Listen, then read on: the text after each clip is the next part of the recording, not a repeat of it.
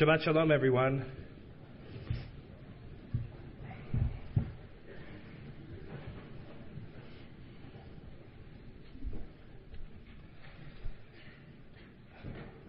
Passover could very well be the most expensive holiday God created. I'm serious. It is a lot of money. I saw people at the bank refinancing their mortgage just so they can get more matzah. It is more and more expensive every year.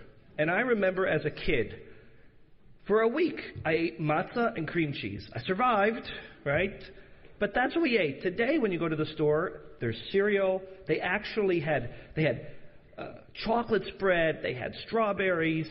They even had, I swear, hot dog buns made out of potato starch for Passover. Kind of defeats the purpose.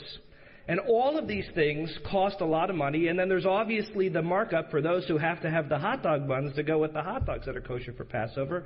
And the next thing you know, this holiday costs lots and lots of money. And in some ways, I could imagine someone coming into my office. It hasn't happened yet, and I hope it doesn't. But someone coming into my office and saying, you know what, Rabbi? I'm not going to keep Passover. Maybe we'll have a Seder, we'll have some chicken, we'll sit down, but it's just too expensive. It's too expensive for the extra help, it's too expensive for the cleaning, it's too expensive for all the food that we get. It's just not worth the expense. And why does Judaism have to be so expensive? If you think about it, to be fair for a minute, Judaism has gotten very expensive. I mean, let's think out loud some of the costs we have in Judaism. UJA, United Jewish Appeal. They send letters to all of us. There's a Super Sunday. We all make commitments.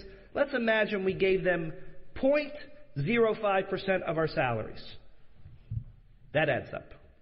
Joining a JCC so our kids can be part of the community center, they can go to the camp, they can swim, they can play basketball, you can take a pottery class or photography class or an opera class. That costs a lot of money. Sending our kids to a Jewish day school or providing a serious Jewish education for them. That costs a lot of money these days. What else is there? Lots and lots of other organizations like JTS, JNF, the UJC, AIPAC, NORPAC, JFS. The alphabet soup can go on forever and ever with all of these very worthy, mind you, Jewish organizations that cost a lot of money that need support. And there's another new phenomenon that's happening in this generation that never happened in my parents' generation. And that phenomenon is that non Jewish or non sectarian organizations are very welcoming of Jewish dollars. That didn't happen a generation or two ago. Jewish names are all over Lincoln Center and all over the hospitals that never existed before.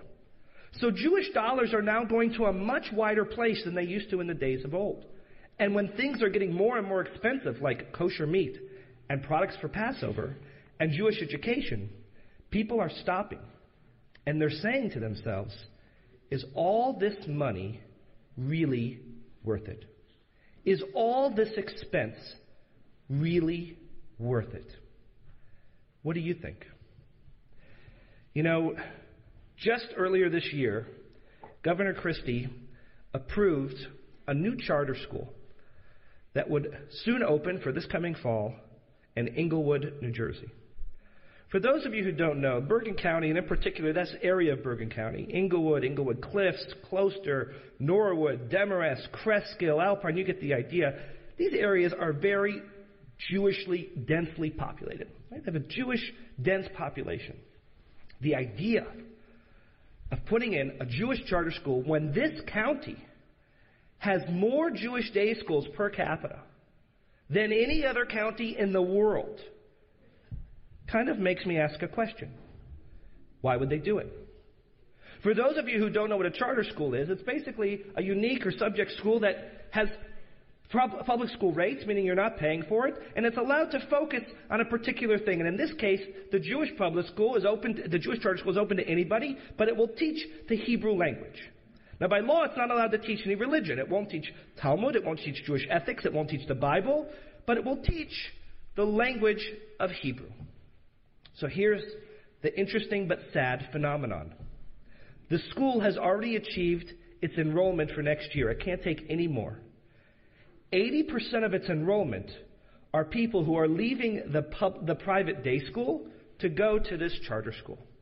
Which means they're stopping to pay for a Jewish education in a private school so that they can get a free education in this charter school. But one thing's missing. They're missing Bible, they're missing Talmud, they're missing Mishnah, they're missing Jewish values, they're missing ethics, and they're missing prayers that are all incorporated into any Jewish day school's curriculum and core component. All going to be lost in this charter school. So, what's the real reason behind it? It's money savings. Because a family of four sending four kids to a Jewish day school is spending what? At least, without any financial aid, at least $100,000 in tuition a year, post taxes. That's a lot of money.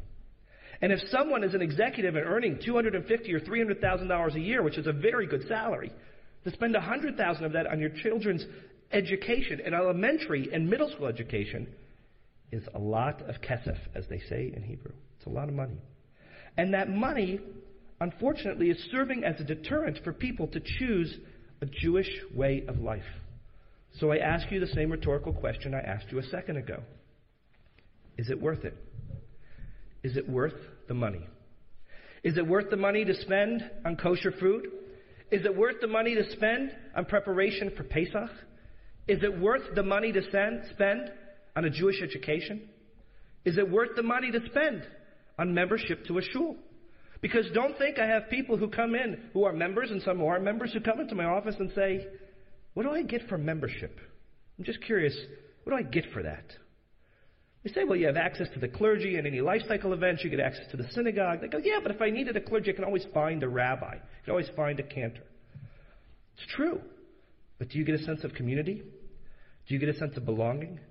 Do you get a sense of access to the Torah? Because every member of this synagogue, that Torah is yours. It's not mine. It's not the board's. It's yours. It's not yours that you can go pick it up and take it and use it for an event in your home.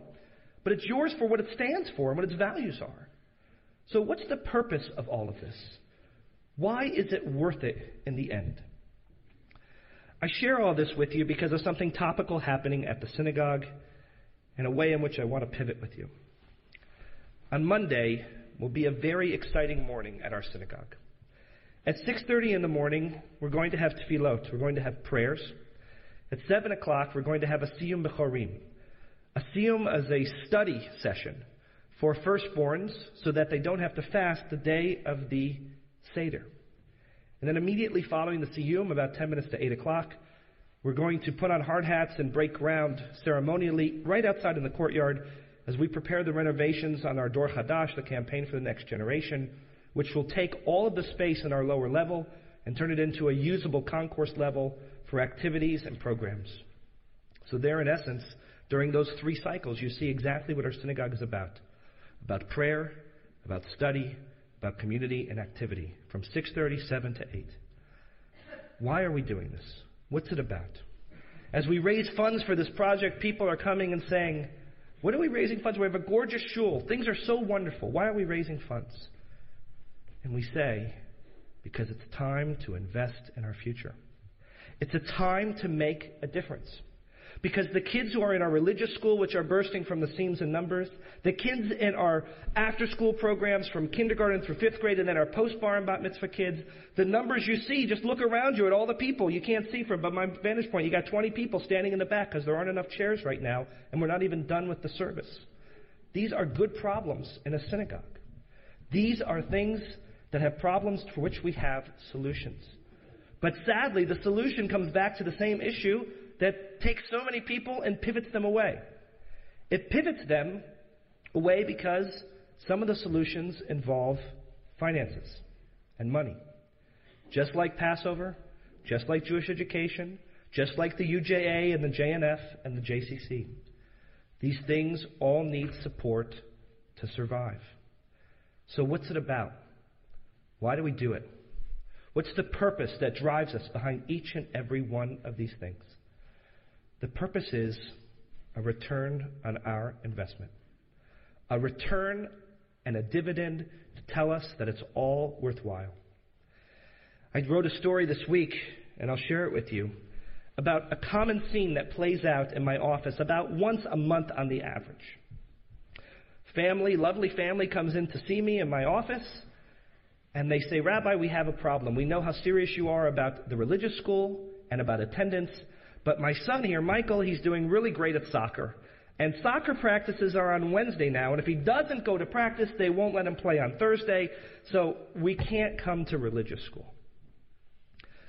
So I say to them sometimes, I say, Do you hope that Michael becomes a professional soccer player? And most times they start laughing. They just crack up. And it's like, you, clearly you haven't seen him play. I mean, he's doing well, but he, you know, he's not going to play for a bunch of reasons. Being Jewish is not the least of them, right? So I say to them, What do you want from Michael when he grows up? And they say, Well, we want him to be happy. We want him to be healthy. I said, Do you want him to marry someone Jewish? They said, Of course. I said, Do you want him to be a member of a synagogue like you're the member of a synagogue? They said, Of course. I said, Do you want him to go to a religious school the way that he, their children, the way that he's going to a religious school? Of course. Do you want them to have good values and ethics and to understand what it means to care for another? Of course, they say. Do you want them to understand the very values that are within the Torah? Of course. So I respond, How do you expect to get all of those things without investing in it? But you'll put your investment in a sport for which you have no higher aspirations besides recreation. If you want your son to become a professional soccer player, then he or she must miss whatever they need to miss and go to every practice. Because that's how it's going to happen. But if you want to become a serious and committed Jew, connected to the community, connected to Torah, connected to our value system, then you have to invest. And invest isn't only with dollars. Invest can mean with time, with energy, and with pure old fashioned elbow grease. You can invest. We all have ways to invest. And for us to expect a dividend on these things is almost comical without putting in an investment. I know in my financial portfolio, I have yet to receive one dividend for an investment I haven't made. Have any of you? Have you ever got a check for an investment you didn't make? I doubt it. So, how can we have these expectations for our family, for our friends, and for our children if we don't make the investment? Just the other day, I had someone come in to me and say, Rabbi, the wrong time to do this campaign. It's too difficult financially. But I want to tell you, Michelle is loving the Hebrew school. And her teacher, we got to clone her teacher. She's great. We need her next year. I laugh. How are we going to get that teacher next year? How are we going to get the clone of that teacher? How are we going to continue to offer the program so that they plug in, here if we don't make it possible? That is what's necessary. It's the same thing with Jewish education. It's the same thing with Shabbat. It's the same thing with Passover. And it's the same thing with the UJA, the JNF, and the JCC. So I want to tell you all my answer to is it worth it? We are blessed to have uh, 11 family members staying in our house for this holiday. Some might find that a, uh, a challenge or hard. But Dory and I are blessed that we came from the same value and the same ethic, and we love it. We love it for us, and we love it for our kids. And the great thing about having family members come from out of town is that it encourages you to meet the deadlines of all the things you want to do to the house, like any gardening or pictures or other things. So they were all arriving, starting to arrive yesterday, and we met our deadline of hanging some pictures up that have been sitting in a closet for a long time. And one of the pictures that we hung up caused me to get a little uh, choked up for a minute. My grandmother of blessed memory, who lived in Flint, Michigan, the only grandmother I knew, after her husband Dave died, who I'm named after, she put together a beautiful collage of pictures of the entire family. She cut out little frames for each of them, and it was this giant piece of art, bigger than this Bema, actually. And it was the focal point of the art in her home, and she had a lot of art in her home, but there wasn't anyone who walked into her home and didn't see this gorgeous piece and didn't talk about how it was put together. Shortly after she died, my uncle made copies of it for all of the siblings, for all of her five children. And recently, my cousin Howard and I worked on a project together, and I remarked how I always loved that piece. And as a thank you, he sent me a replica. He had one made for me. And I hung it in my house. And I hung it yesterday. And my kids came home from school and they saw the gardening that was done, they saw the other things we got done for the family, and then they saw the pictures that we had put up. And I picked up my little Evie and I showed her the pictures and explained to her who was her Bubby and who was her Zayde and what did they look like when their hair wasn't gray. Who was her uncle and who was her aunt. And here's your uncle and here's your aunt and your grandparents all sitting here. This was Passover of 74. This was Passover 72. This was Rosh Hashanah. This is when we all came to visit. This is when we all went out to lunch after we went to shul. These were the memories that had happened. These were the values that we had. And as those family members were all coming to our house, I realized as I held her that, please God, one day she's going to be looking at the same picture next to her own collage of those memories and those moments that she put together. Is it expensive to have Seder? Yep. Does it cost money to have 11 people come in? Yep. Is it expensive for her Jewish education? Yes. Does it mean that I might not take the amount of vacations that I'd otherwise want to take? Perhaps. Is it worth it all for that one minute I held her in her, my hands and realized what that lesson was all about? That moment was priceless. That moment was priceless. And that's what we have to realize. That when the stranger sits at our Seder who doesn't have a place to go, that when we provide Jewish education to every person who wants it, that when we have options for Passover to say how much we've progressed as a people in celebrating our freedom, that includes kosher for Passover hot dog buns, while it might seem trivial, it actually is a moment to celebrate and a moment worth all of those investments. Because if we sit on the sidelines and we don't engage with our pocketbooks, but only think of the I and not the we, of the me and not the team, then we've missed what it's all about, and there'll be no dividend for us to appreciate. All of us cannot afford the price of apathy. Our campaign in our synagogue, the campaign for our communities, Jewish education, and even this holiday all costs money. But I assure you, there's not a dollar that will be spent that won't create a memory that will last a lifetime and bring you the most powerful, the most meaningful, and the most potent dividends that we can ever have, what it's all about. My bracha to each of you is that you see those returns on your investments. You reap those dividends, and you make a difference and appreciate while you do and when they return to you. And may it be a holiday of meaning worth every investment. And let us say, Amen.